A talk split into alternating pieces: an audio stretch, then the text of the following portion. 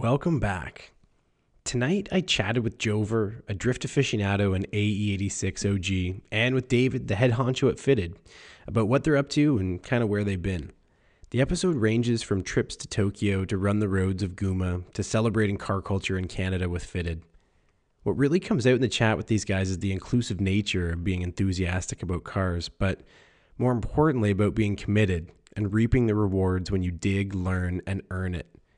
Jover sounds like he's in the back row, so apologies for that, but had a few mic issues I'm still working out. But I do hope you enjoy the conversation as much as I did. This is the Bucket Seat Podcast.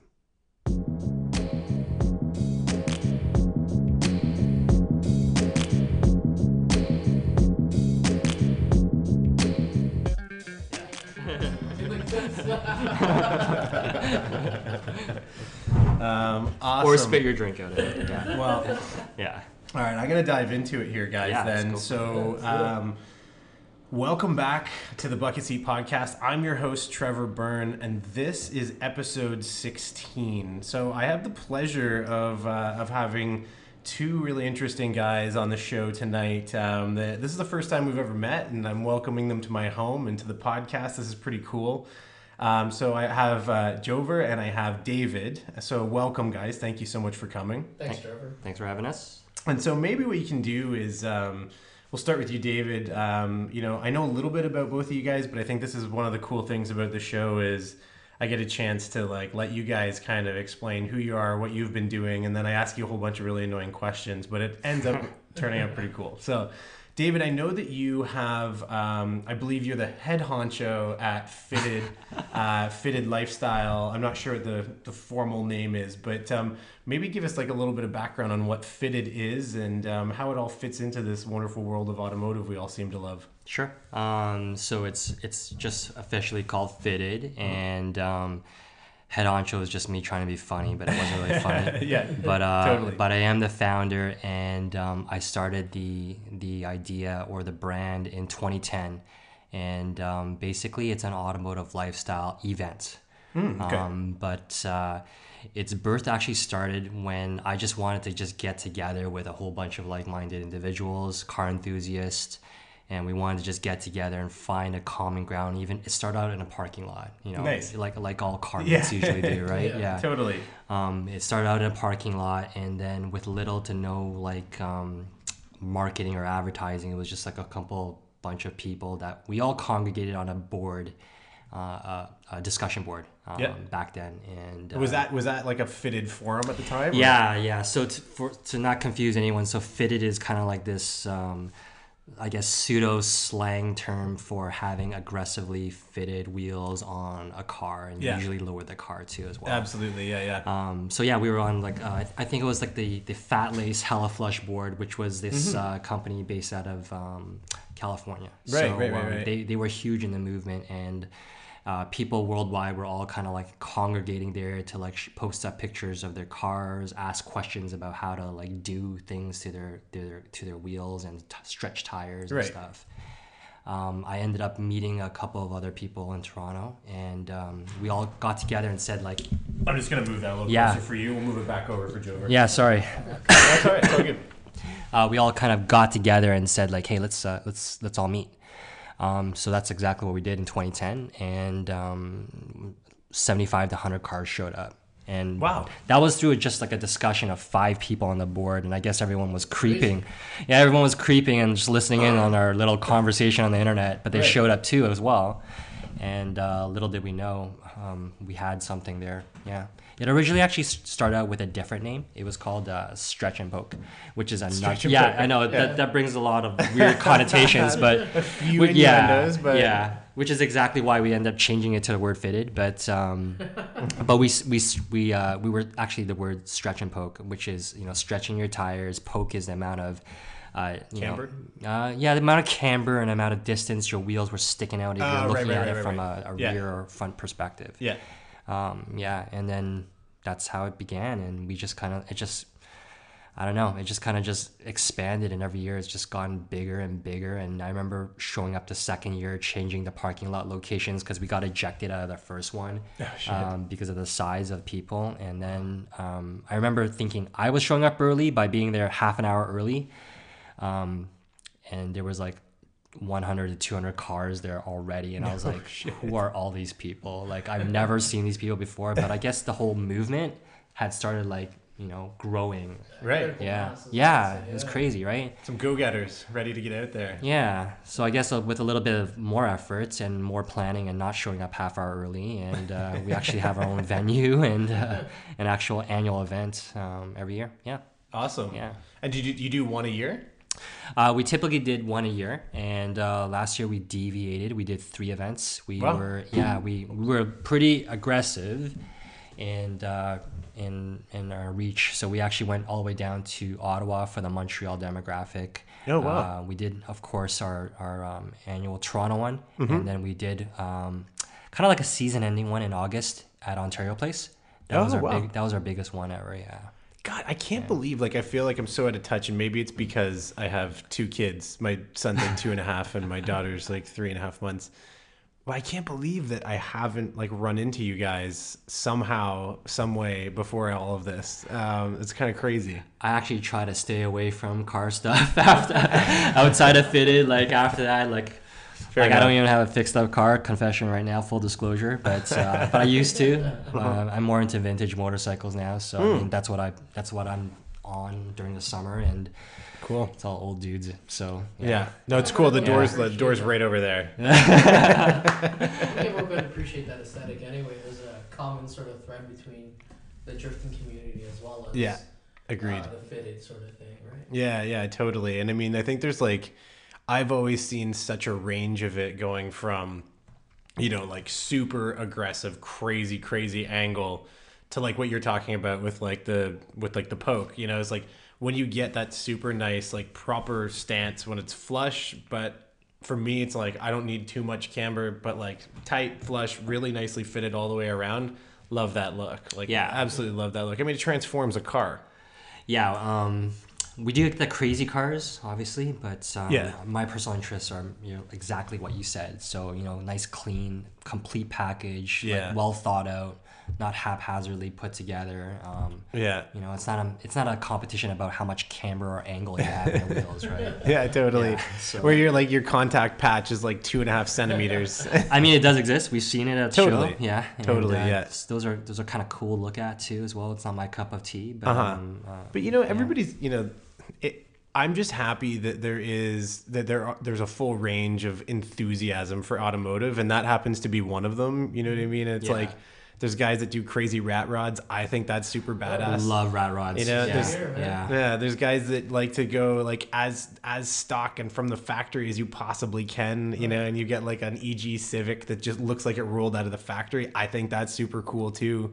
You know, it's like when you get to for me it's like lifted like super lifted crazy trucks that really like bro trucks that have no real no real I guess reason for being other than they just are huge, crazy lifted trucks. That's just not my deal.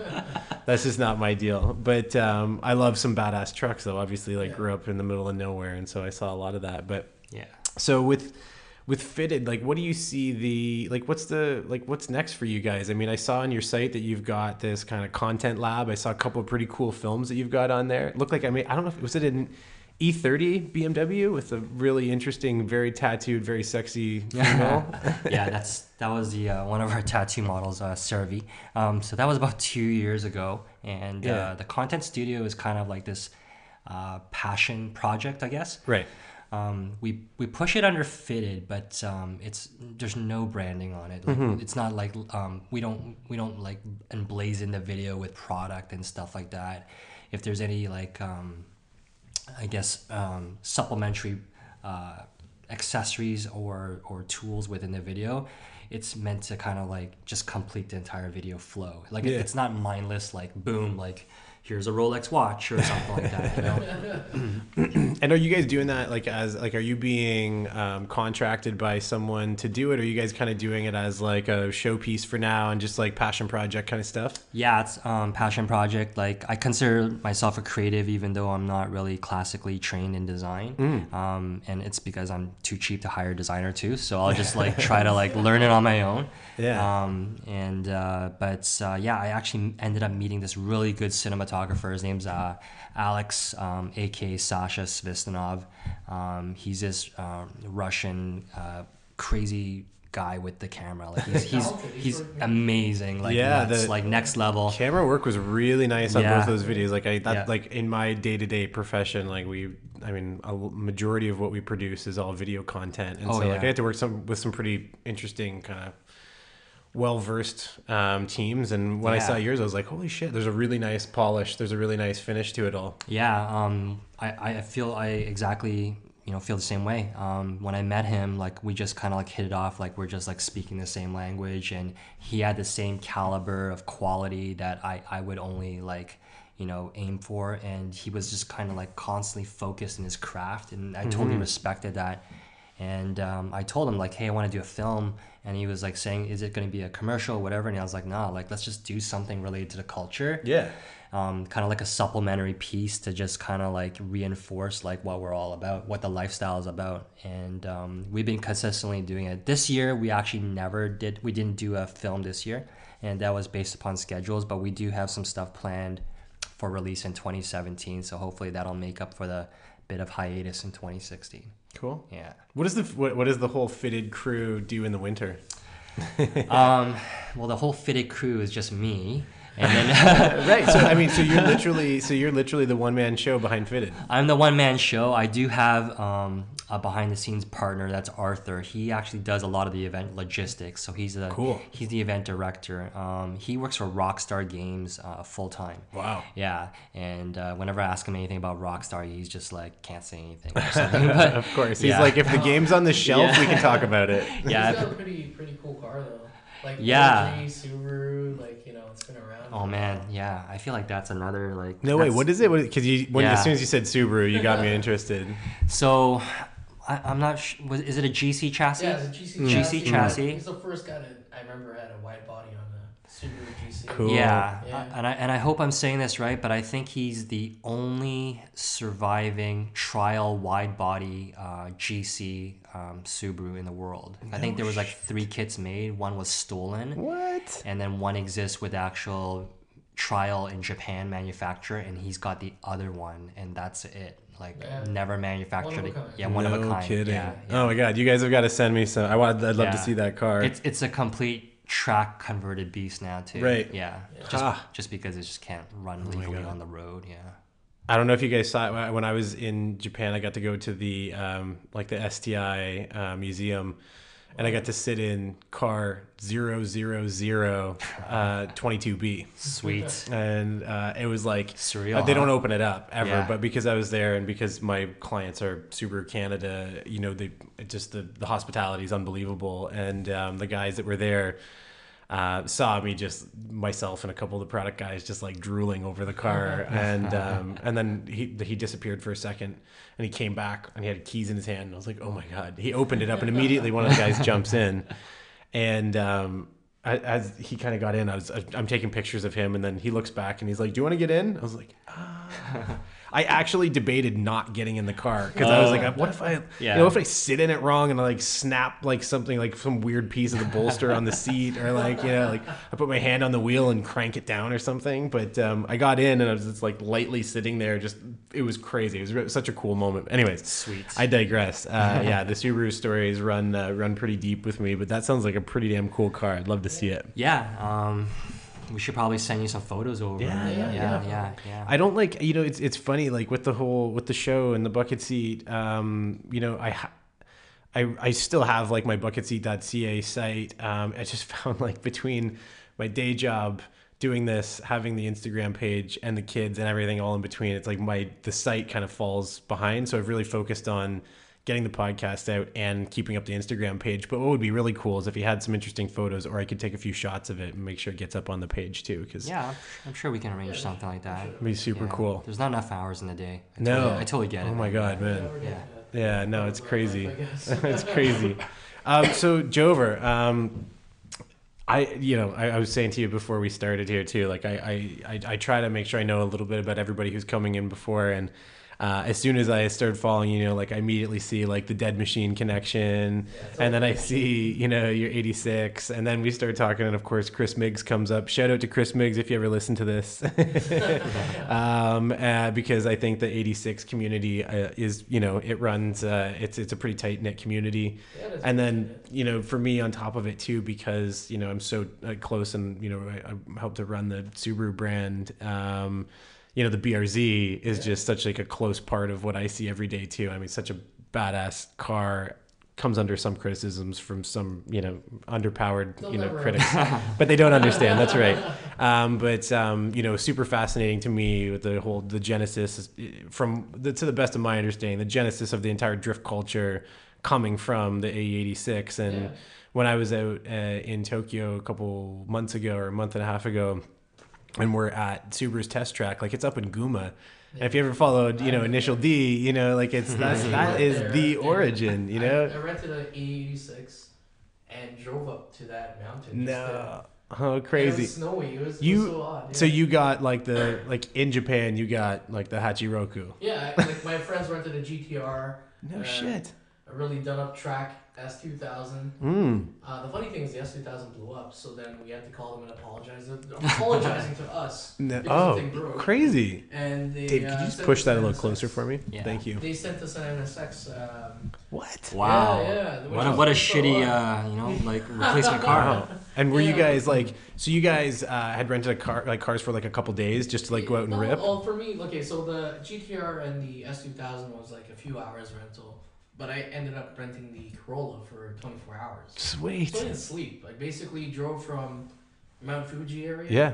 to Gunma because um, my friend lived in Gunma. So we all packed in the Corolla after we rented these cars and drove over to Gunma. Like five of five of us in like this Corolla. Yeah. Had like you know the warning bell that you hear initial D Yeah. at 100 kilometers an hour just goes ding Yeah. ding. But you see that warning bell when it's old, it gets a little bit irregular, so it goes ding ding ding ding ding. I'm like, it was so frustrating, but it was hilarious. Just living that visceral experience with uh, Mm. some of my closest friends, the Garage Collective guys. And uh, shout out to my buddy Alan Bo over in uh, Japan, Cool. who's uh, also doing a uh, documentary on drifting. No shit. Yeah, yes, a Drift Hunter is what he's working on. No kidding. But he, he was there too, and um, yeah, I got to go see that. They told me exactly where that area was in Gunma Prefecture. That, Right. Yeah. You know where where that uh, where the track was laid out for Mount Akina. Yeah. Uh, Sweet. Oh man, I wish that I just had some extra time because you know, like we get when I was there, it was um uh it, of course it's like it's like your buddy at Rockstar. It's like there's only so much I can talk about from like when we were there and like what we did when we were there. But I mean, you get into Subaru's test facility, which is in like the basin of like the mountain range right through there in like North Gunma, and um, you know we're we got to drive some pretty cool stuff, and they've got like a proper track, but they've also got know, it looks like you know gun turrets up above because you know there's like helicopters flying over like with long lenses trying to take pictures of the all the prototype cars and the cars in camouflage and stuff like that. So it's crazy, but Wow. all I could imagine while I was there on a a beautifully manicured track and like and super cool infield and some super tight stuff. Actually, you know what? If you ever watch, uh, it's la- uh, an episode of Launch Control on YouTube. It's on Subaru USA's page. Uh, Bucky Lasek got to go drive it in yeah. uh, the 207. And uh, so they did actually get to film there for that. So anyways, you can get a good look at it. It's their like secret test track. It's really cool. Uh, but anyways, when I was up there and, and all I could think about was like the history in those hills uh, and how much I would have loved to have spent a couple of days just to go drive out there. So so you got to do that. You got to go spend some time there. You got to rent. You You know. got to drive Mazda Turnpike. Yeah, all those things Oh, that uh, every fanboy of drifting, and Yeah. track car and JDM culture, I guess, Yeah. got uh, we got to do. Uh, Oh, it man, was a that's- pretty intense uh, thing because we got to see Tokyo Auto Salon, and then I remember we also went to Nikko Circuit, which is a very popular drift circuit. They had a, a, a basically a drift day there, Mm-hmm. and I remember hearing the cars before we got there, and we got closer, and my eyes lit up. And like, my eyes lit up because there was a whole row of Corollas, right, and A86s, and I was like, this is where I want to be. Yeah, you're like I belong And here. I'm just watching these guys do drift trains all day long, and it was just amazing to see that. Wow, that's fucking Yeah. awesome. And after that, we got to do the whole like rent a cars, and you know, we also did the Tokyo lifestyle thing, and Right. yeah, very car centric sort of thing. We, we, we were a little more otaku about like you know like Right. being being there, and you know, it's all a car trip basically. Yeah, yeah.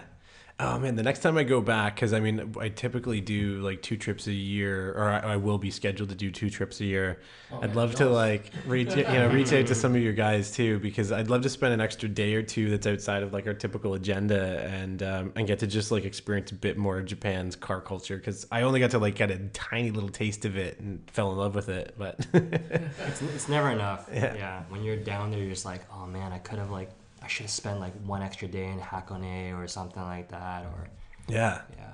Oh man.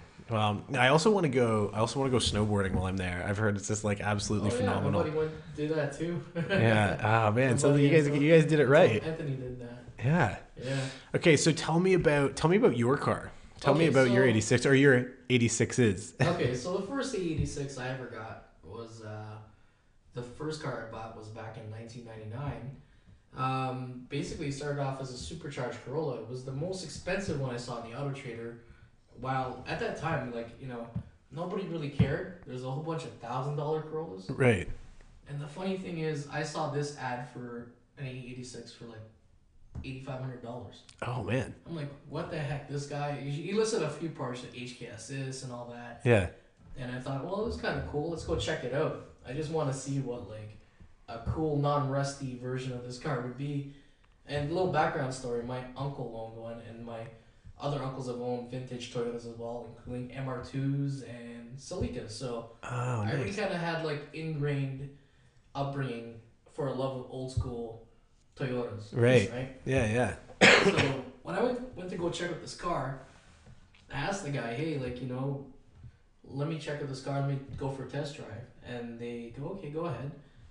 And I found out it was supercharged, so I had the uh, 4A-GZE out of the MR2 supercharged car. Right. And I remember driving it, and I immediately felt a connection. This is the car I wanted to have. Test drove all these other thousand dollar cars and saw the rust buckets Yeah. and I decided this one was gonna be it. And I remember sitting down at the table at this Chinese cafe up in Markham, and I'm talking to these guys, and they're like, "You know what? We like you. We didn't want to sell it to another guy." Um, and basically, they had a like a dysfunctional way of thinking about like who they're gonna sell to Yeah. because they didn't want to sell it to a certain race. And I thought, man, really? Hey, they just wanted to go to a good home. Yeah, they wanted to go. Yeah, They wanted to yeah, go yeah. to a good home, and they wanted to actually see it at the street races still, because they would tell me how the car would beat Integras, and Mhm. you know, um, at that time, I guess the E30 was pretty popular too, right? Right. And um, yeah, they were like, we wanted to go to a good home, so you know, we'll knock a couple thousand off, we'll take the wheels off, and we'll change the steering wheel to another steering wheel. Wow. So after that, a week after, I just picked it up, gave him a forty eight hundred dollar check. You know, the first little car loan I ever had. No kidding. So you can, it, it came down from 85 to 48. Yeah, yeah. Oh I'm my God. Yeah. And so what did they do? Did they take the original wheels off it and give you a Yeah, different They set? had a set of Volk fin wheels on it, like that. I. Wow. It's funny enough because uh, years later I found the same similar type of set at a back of a warehouse, and they asked the guy how much, and he said two hundred bucks. No kidding. yeah. Oh my god. He had no he had no clue, did he? Yeah, he had no clue. Was, I asked him what kind of rooms do you have, and he's like, I got these old. I don't know what they are. You're like, "Oh my god. Yeah, no, those are garbage. Uh, I'll take them off your hands for free." exactly. A lot of that, a lot of that, that sort of thing happens in my '86 lifestyle. Right.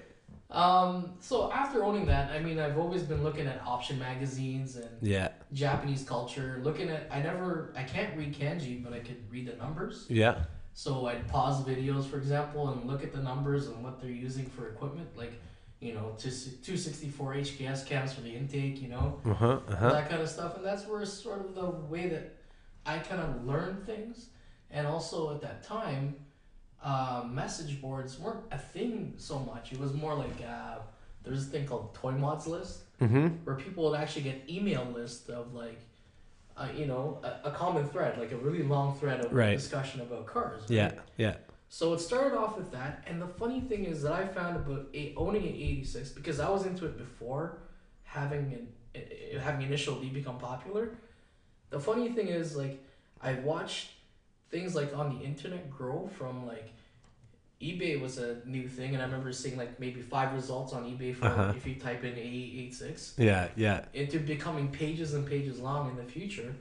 And the way that we communicate and share information nowadays, it's you know from the early two thousands Mm-hmm. to where we are now, it's so different. Now you could just kind of Google search and find out how to do certain things. Yeah. Totally. You had to dig then. Yeah, you had to really dig. You really had to hit up some OGs, and some OGs were like very reluctant to give you information because they were very tight about I get you know, that. how much research they had to do. I get that. They wanted you to earn it. Yeah, Yeah. I have a, a very, a very good friend of mine. His, like his kind of, he's a crazy DJ, and his uh, his mentor was all about that. It's was like, I'm not just gonna give you this. You have to go out. You got to find it. You got Gotta to pay dig for it. You got to understand why. You got to earn it. And Yeah. then and then you might be able to actually understand it, respect it enough. So I totally get that. Yeah, that makes I sense mean, with cars too. You don't you don't want just everybody to have the coolest shit. yeah, exactly.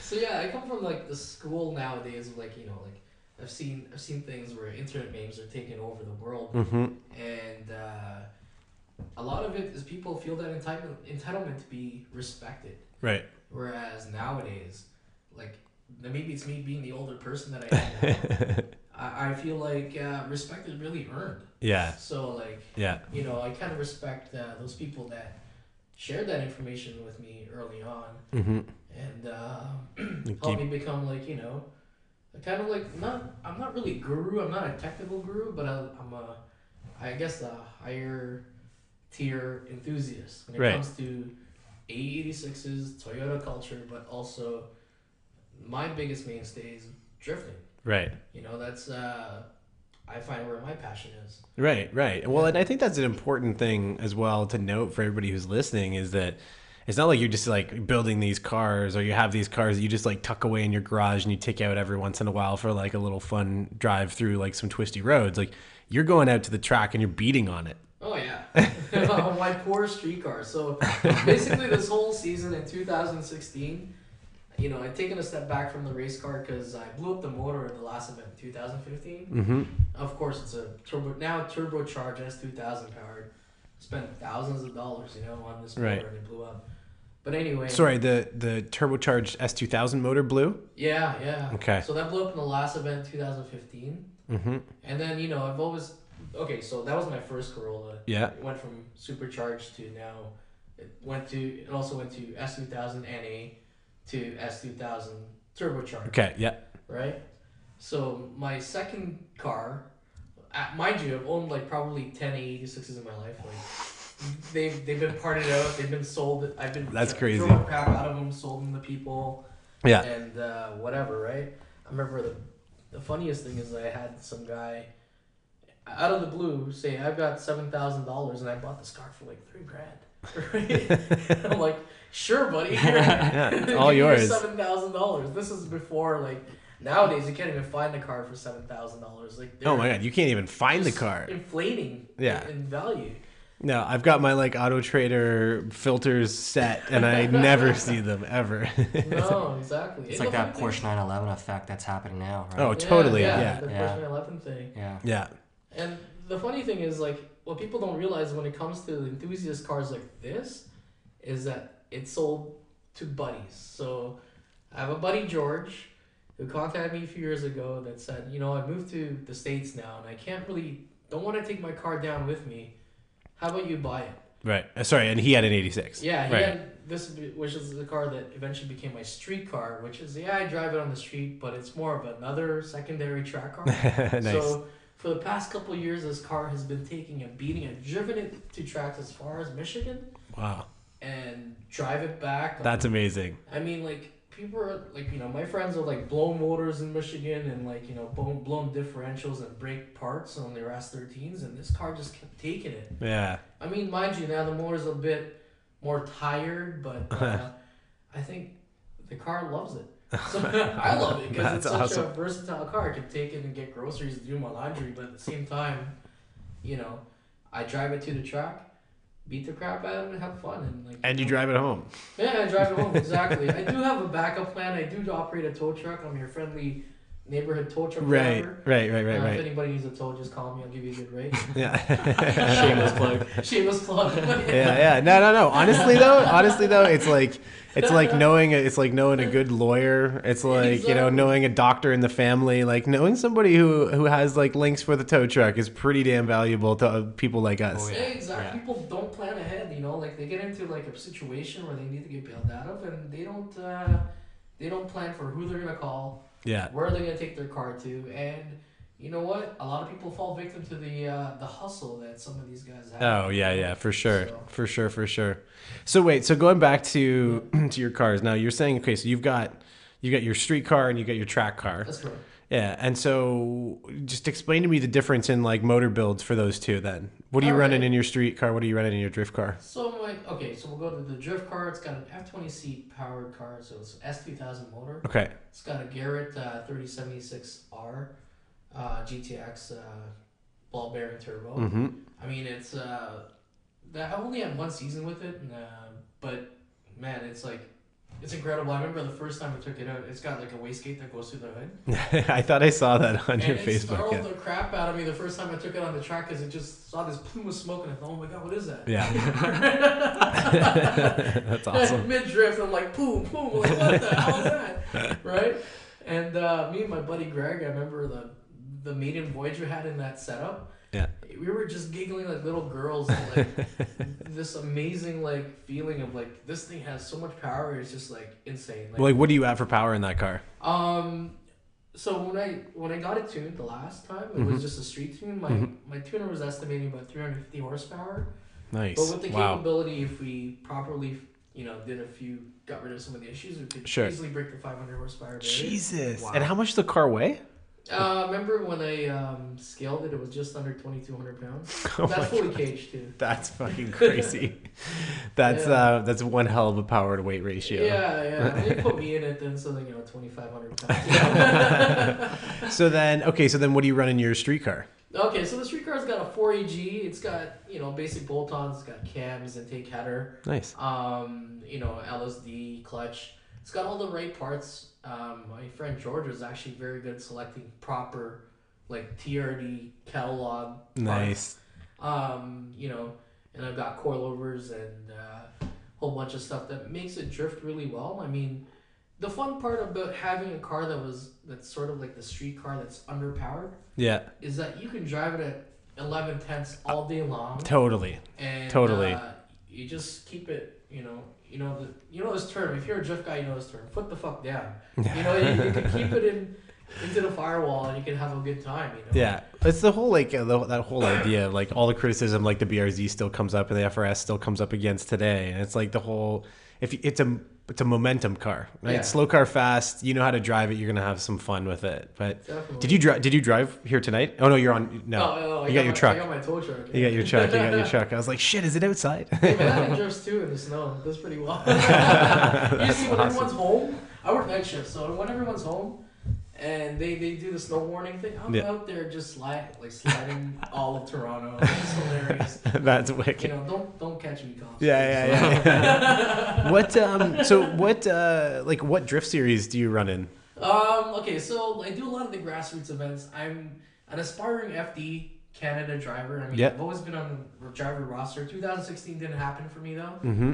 But um, in 2017, I want to do the FD Canada series. Awesome. I want to Get in there with uh, Pat Sear. Yeah, yeah. Yeah. Pat Sears an old school buddy of mine. Uh, Sick. Sears Garage Works. Yeah, out. yeah. Shout out to them. Yeah, I've like- been following those guys for a while. It's insane the amount of like work they put in and a lot of passion. And you know what? Every one of those cars that he builds, I feel is like an expression of who he is. Totally, man. So Yeah, I mean, uh, just there's so much, there's so much like charisma and character to the cars that he builds, and I've emailed with him a couple times when we wanted to do. Uh, originally, the bucket seat was supposed to actually be uh, like a video series, okay. and the directors that I was, the directors that I was working with, I mean, bless their hearts, they're fucking awesome guys. They got a wicked opportunity and moved to LA. Oh, okay. And so it kind of squashed what we were going to do. Not to say we won't do it again at some point in time, but I was back and forth with Pat a bunch on getting out to his shop. He was going to be one of the first ones we did this video on, Yeah. and it all kind of fell through. So I feel bad, but uh, I'd love to have him on the show someday just to do a podcast. But yeah, like I said, the, the caliber of cars that he's putting out Oh, are yeah. top notch. So, anyways. Uh, so you're gonna you're, you're aspiring maybe next season for Yeah, FD Canada. 2017 FD Canada. I just want to slang with friends. That's the most. Okay, drifting, as much as it is a competition sport, I feel like it's a very participatory sport. Right. Meaning that you can go in with whatever you bring and have fun. So like I, I remember watching like option videos and stuff like that, or best motoring videos, and I found that it was a fun thing to do. Yeah. I mean, like the higher levels of competition, yes, there's a lot of equipment and a lot of like staff that basically you got your spotter, you got your tire guy, you got everyone in the crew doing a job, Right. and it's amazing to see because it's like Formula One and drifting, but at the same time, it's um, I think it's almost like um um, it's sideways drag racing in a lot of ways. It's uh, it's very technical. That's an interesting. I've never heard it described that way. It's a really interesting way to describe it. Oh yeah, like the amounts of grip that you have to have in a modern day drift car and managing that amount of power of over a thousand horsepower Right. Yeah. It's just uh, insane. Because it's like you kind of can't be in the game in FD with without a close to a thousand horsepower now, right? Uh, yeah, exactly. And you know what? The number one thing that I found because I've been there when Pat was competing uh, in the early days of FD, or I guess not early days, but mid days of F, mid like 2010 or so. yeah. Yeah. like a lot of it has got to be the psychology. You see the psychology of racing really apply at the start line, and even especially when you're like chasing somebody and you're trying to get them all in the grill. You know, like Yeah. it's it's amazing how much a psychology thing actually factors into this drifting thing, Right. especially in the competition level. When it comes to slanging with your friends, I mean, like you all try to find each other on the track and just like kind of tandem and get close Right. and Find your touch rhythm. each other's fenders and stuff like that. yeah. You know, with the GoPro sticking at the, the window. That's Yeah, totally. Aspect, you know, Yeah. I'll never, I'll never, never, never, uh, let or be not part of the grassroots thing because hmm you know, like I have a saying called "We are the grassroots," and like, you know, I've always wanted to turn it into an army of people that believe in, you know, drifting to be a participatory sport. No Yeah. matter if you bring a Mustang or if you bring a Miata or a '86 or you know, a Nissan Skyline, you know. Totally. Yeah, yeah. Ah man, I, I I kick myself every day for having like I bought a um this was like I think it would have been back in like shit it would have been in mm, 98 yeah like no 99 99 2000 uh 2001 somewhere in that range and I got a um Oh no, shit! It would have been after that. Sorry, what am I thinking? Uh, no, that would have been like sorry, it's like 2005. I'm thinking kind of in there. And um, I had a 91 uh, 240SX. So Oh, yeah. and you know like, and I bought it was crazy. It was such a cherry. I got it from the original owner. Oh wow. Uh, she was a uh, psychiatrist. She had a Formula Ford race car. She had like a fully built 350Z Wow. race car, uh, and this 240 was her daily driver. and uh, and she'd had it like she'd babied it. She had like the Jim Wolf tuned ECU back when like nobody even knew what that was. Oh. She had before Nismo existed. She had all the Nissan Motorsports. Uh, uh, all of like what I had. Uh, what did I have? I had like uh, like a power brace, and I had like a bunch of suspension bits, a big bigger brake kit before Nismo even existed, and I This- ended this up is a female too. yeah, Yeah, female that's- too. that's- she was awesome. Yeah, that's amazing. She was single and just like all about being on the track. And when I went and bought it, it was kind of like the story that you'd told about your 86 when she didn't want to sell it to an- just anybody.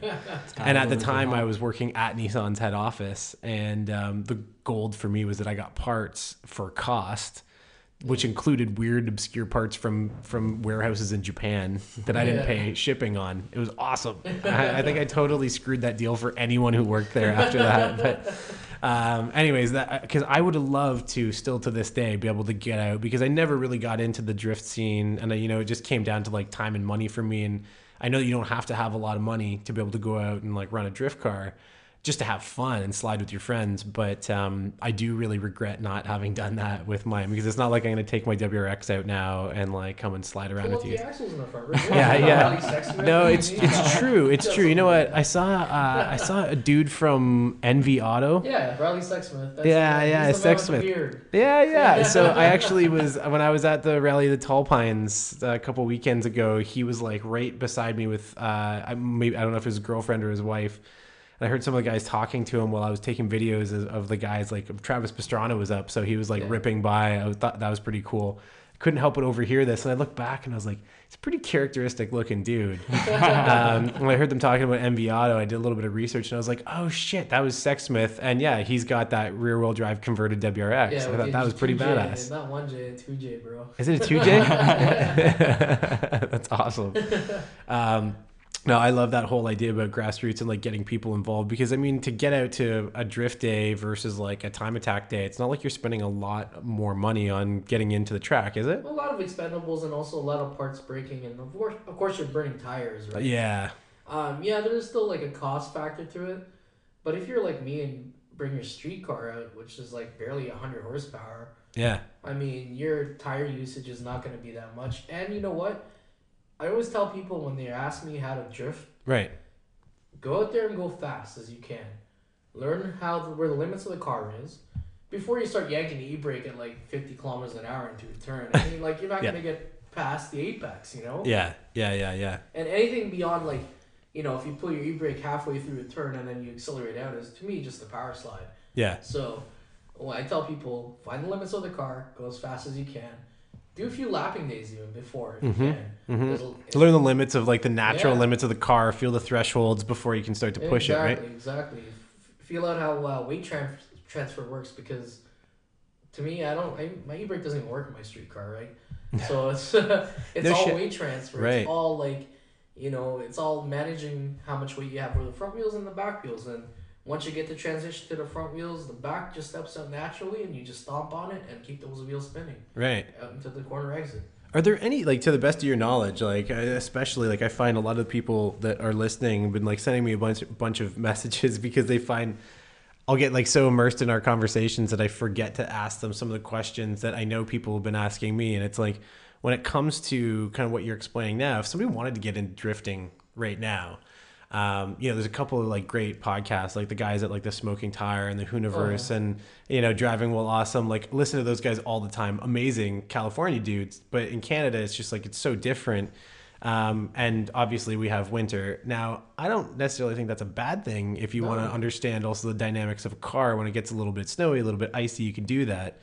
Uh, but there's also some pretty cool like schools and programs that you can get into in California that Yeah. don't cost a lot of money, but you get to go to a track day and just slide a car around. Is there Mm-hmm. anything like that to your knowledge in, in I mean, the around Toronto? Common things uh, is open lapping tra- uh, drift days. Uh, Top Drift has a very consistent series as well as uh, sorry, as well as some other series that are in, in Toronto. I mean, Top Drift being one of them.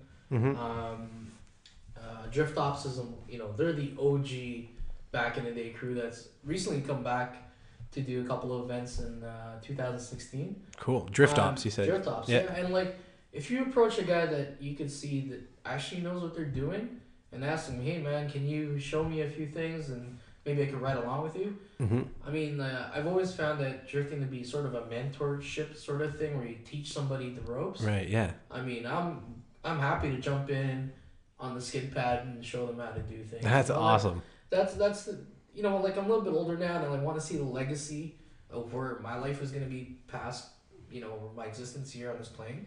Right. And um, you know, I've been looking at how I can extend my life throughout generations, and you know, maybe it's through helping others have fun. That's you know? awesome. Isn't that great? I love it, man. No, that's, so good. Where It's I like want to be in life. the value of being able to like pass that on and see somebody else enjoy it. I think is yeah. No, that's that's like next level. yeah, my, I just, I mean, this summer I was teaching my uh, girlfriend's daughter. She's 16, and uh, she was actually doing donut sessions in the streetcar at the skid pad at Shannonville. You know, like that really, that really touched me inside. That, that, that made me happy yeah. to see that she had an interest in that. And like being a girl, it never became a barrier for her. Never, she never thought I'm too girly for this. Mm-hmm. You know, she's a girly girl, but she wants to try this out. And That's awesome. Me, it was really really cool. Yeah, there's no reason why you can't get behind the wheel. It doesn't matter, you know, color, race, gender, whatever it happens to be. You get behind the wheel of a car, if you you can feel it out and slide it. I'm telling you, like I've, I've had, I've actually had a girl passenger tell me one, once before, you know, that this was better than sex, quote unquote. I just thought, man, you know, you haven't been with me yet, but You're like, that's awesome. that is pretty awesome. um, what do you um, like? What do you guys see in terms of like? I think earlier we were just you, you know, uh, David, you you touched on or you'd mentioned the um, like the whole 911 bubble, um, and that's something Yeah. that you know I've seen. It's like it's just it has made its way through automotive today in terms of what I've been looking at. I remember, uh, you know, I was looking at 911 SCs seven years ago. And I found one around the corner from here. It's like the classic sob story. It's like the fishing story. It was this big, but Yeah. um, you know, Was it the one over there on Brock? There is one. Yeah, Yeah, you know that one, right? Yeah, yeah. Pass by all I know. tattoo artist is right yeah. I know Sure, exactly Jover. that one. No, so You're creeping this, a car. This was a this was a different one. It was like this guy's dad had bought it, had passed it to him. It was in this like crazy weird like kind of sea foamy color, Okay. uh, black interior. It was the SC, right? Like it was nothing. It wasn't too crazy. It wasn't a Carrera, and um, he was asking. I remember laying in bed. We used to rent out this before, but so we just used to have it upstairs. And I was laying in bed with my wife, and I was like showing her the car. She thought it was so awesome. She's really into it, and uh, she's like, "Well, how much is it? How much do you think it is?" And she said something like it was like you know like thirty grand or something. Um, and at the time, it was thirteen thousand eight hundred dollars, um, and I I passed on it because I just I was like ah, I You're just never don't have gonna money. see those days come back again. I'll find another one. of course, I'll find another one. Uh, no, it was there was nothing like I went and looked at that car and it was so mint. Um, I think it had honestly about eighty five thousand kilometers and it was like all original. It had been stored every winter, like everything that you want out of the car, and I missed it. Um, so I'm seeing that now. Like you can't find one for less than like let's call it thirty Canadian at least, Oh yeah. somewhere in that range. Just I- even I for an SC. 30 is like generous. Yeah. right? Yeah. Um, but I guess my question is too, like talking about like what like the drift culture is all about. I don't see the drift culture going away anytime soon. Um, and I do see this like emergence now of a lot more affordable cars. Like I do this segment called the fifteen thousand dollar used car I love that challenge. segment. It was really. Yeah, and you know, and it's like so many people feel like cars are, are just aren't affordable. They can't find something cool or you know, it, whatever the excuses are. It's I always I can find some really cool cars in 15 minutes Yeah. under $15,000. If you put a little bit of work in, like you can find some cool shit. Um, caveat always being that yeah, they may have higher kilometers than you know some other examples that you might pay more for, and you might have to put some maintenance money into them. But so be it. That's car ownership. If you want to do the used thing, what do you guys see the like? What do you guys see the you know the S13s um, of the world or like the 86s of the world being in like five years and this whole like not only like the drift scene because I mean I think the drift scene has like merged into this whole like world of fitted as well where you get Yeah, totally. you know, you get like the S13s and the S15s that are super dope and they're definitely not going to the track, but they look absolutely incredible. And it's been very influenced by what drifting has done for kind of our car culture. So, Oh, yeah, really totally. interested to know what you guys think are like, what are the hot cars that are coming in that are affordable and are going to be, you know, I, I guess paid attention to the way that some of these more famous kind of cars in our culture are now. I, I, I kind of don't want to answer that so that no one can buy them. I totally hear that. You know what? That's very fair. That's very fair. But it's an interesting question because um, I, I think as soon as like something gets really popularized, then all of a sudden people want to jump on the proverbial bandwagon. Totally. right? Yeah, that's true. So I mean, like, uh, you know, back in the 98, 99 days when I met Jover too, um, like, you know, 86s were, were not a dime a dozen, you know, and if they were, they weren't like incre- incredibly expensive. Right.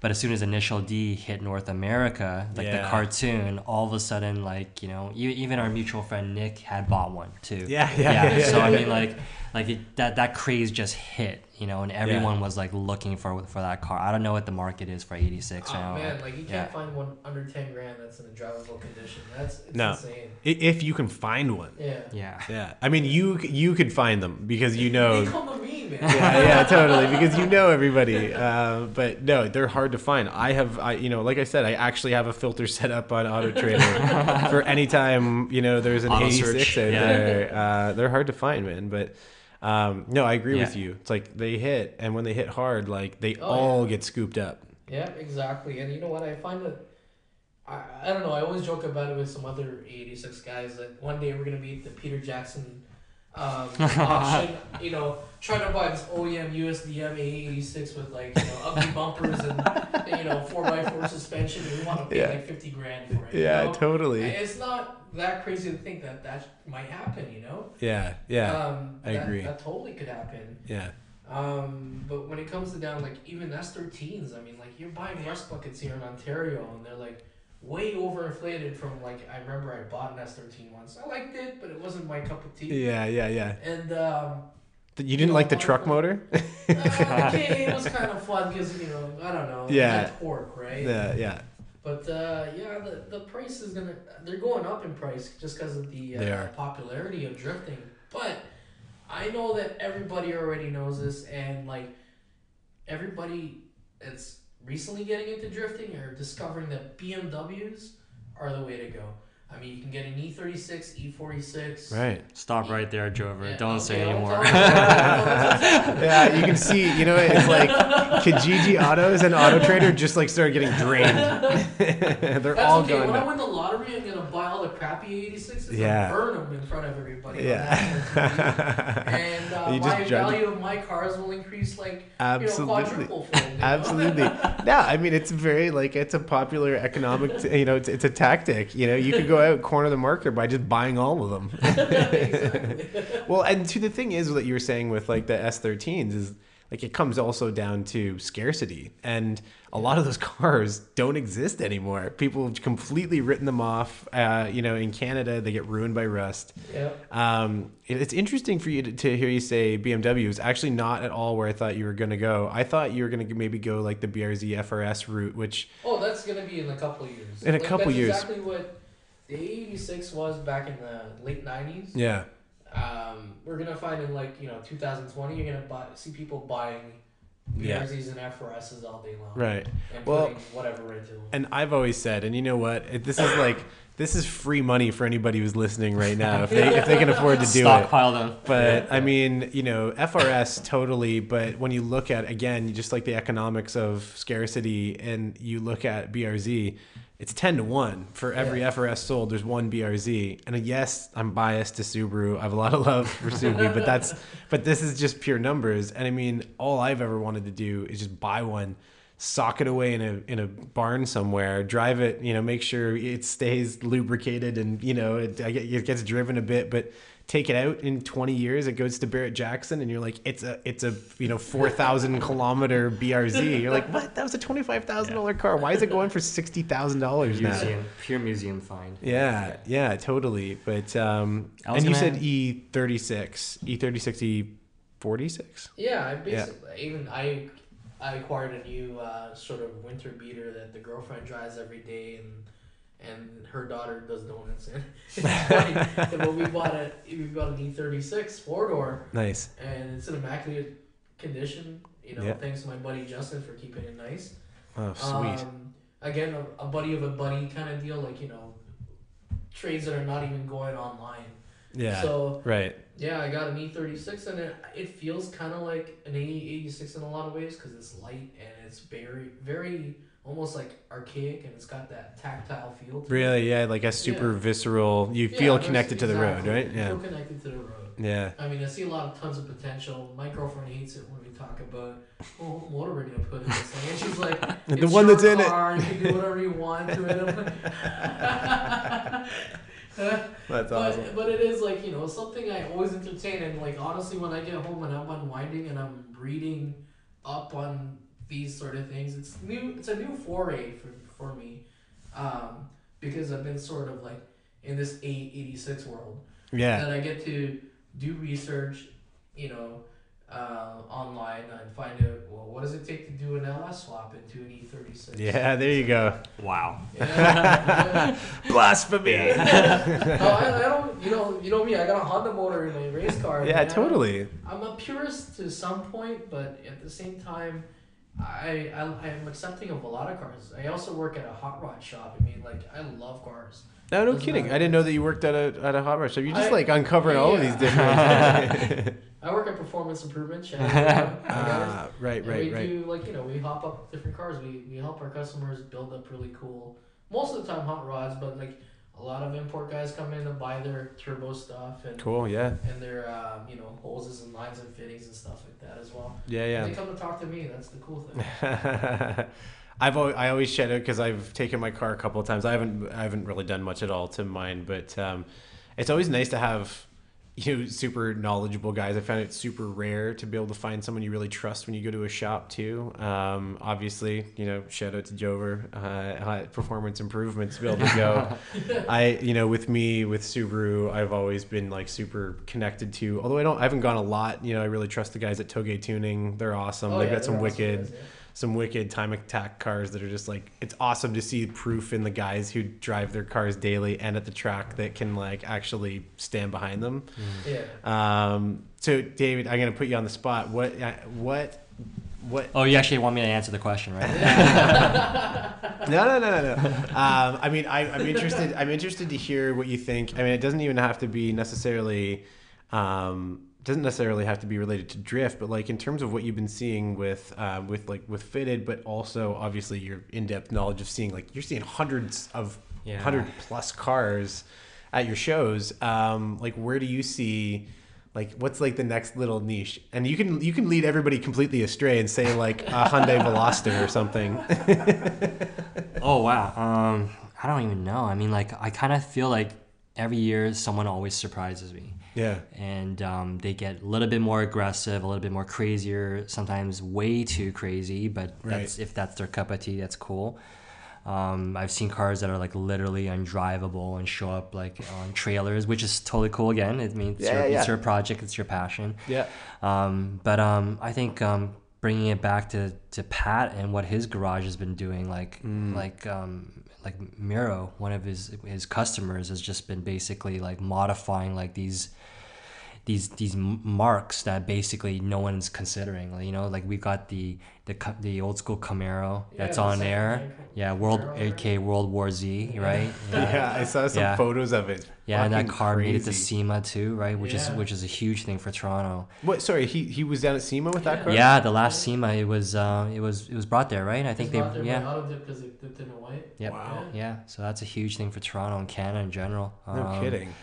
And um, and he's he's doing another he's doing another car. Um, it's not really um, a secret or anything, but I think it's a Challenger. Yeah. It's a Dodge Challenger. You know, yeah. just a hazard challenger. Wow. Yeah, yeah. Another thing slammed on huge wheels, so he's kind of like literally pushing the that envelope.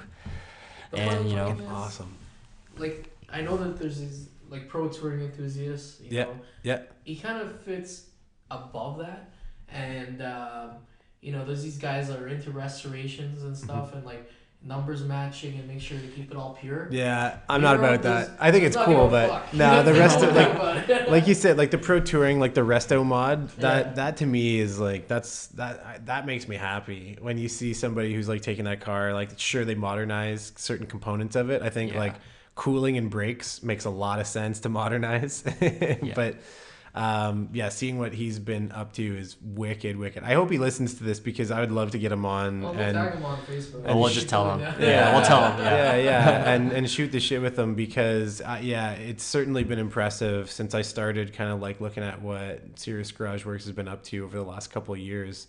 Um, do you guys ever get out to any of the like? Because I know the whole like the whole Dead Machine crew and you know Pat Sear and like even just like some of like the events I've seen some of the footage from is fucking hilarious. It looks awesome. Uh, and again, bummed that I've missed. Uh, I think last year's. I can't remember the name of the event. Um, uh, fuck, it's escaping me. Anyways, um, it looked like one hell of a good time. I mean, there's a lot of GoPros like out the uh, out the windows. Maybe you saw some of Scott Miller's videos.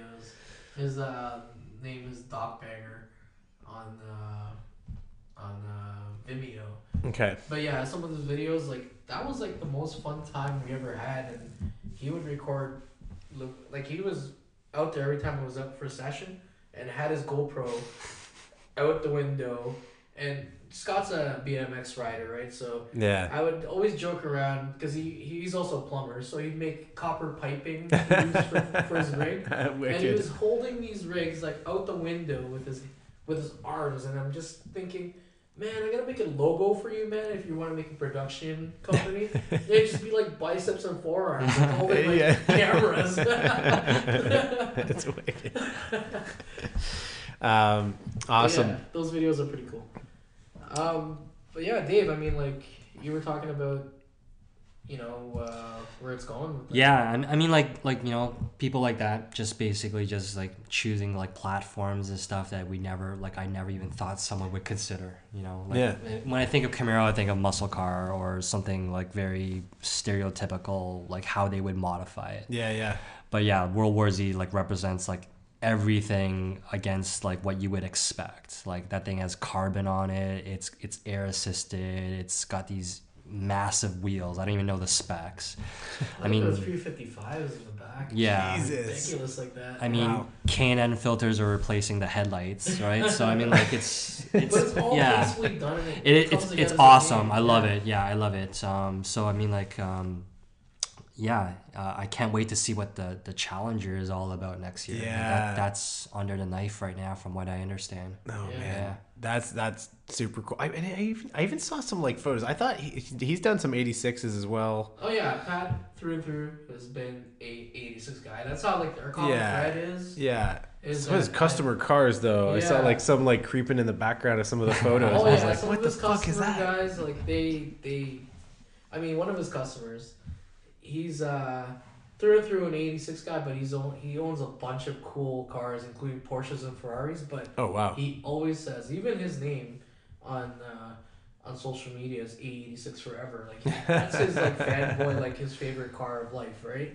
That's wicked. Yeah, and it just goes to show. I mean, like, you know, there's a lot of passion poured into that project, but also Yeah. like, you know, he he gets it. Like, there's. It's funny. I remember telling Pat one year, you know, we were it was New Year's, and I go, "Yeah, man, you know what? I'm glad I bought the right car. I got to meet the right kind of people. You know, Mm. you you get people with diverse backgrounds, but the common thread is we all love this certain type of car, and I found that because you bought an underdog sort of car Mm-hmm.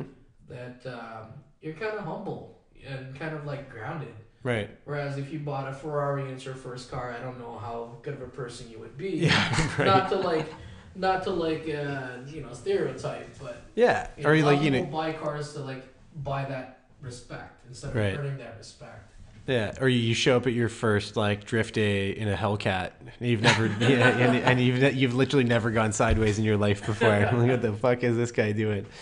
Uh, no, I think you're right though. It's like you know you meet a lot of people. Uh, you know my my relationship to that is most certainly like through the Subaru community, super tight, like super grassroots too. Everybody's there to like help you out. It sounds super familiar to like you know what you've got in terms of like the drift community, what you've got in terms of like the fitted community too.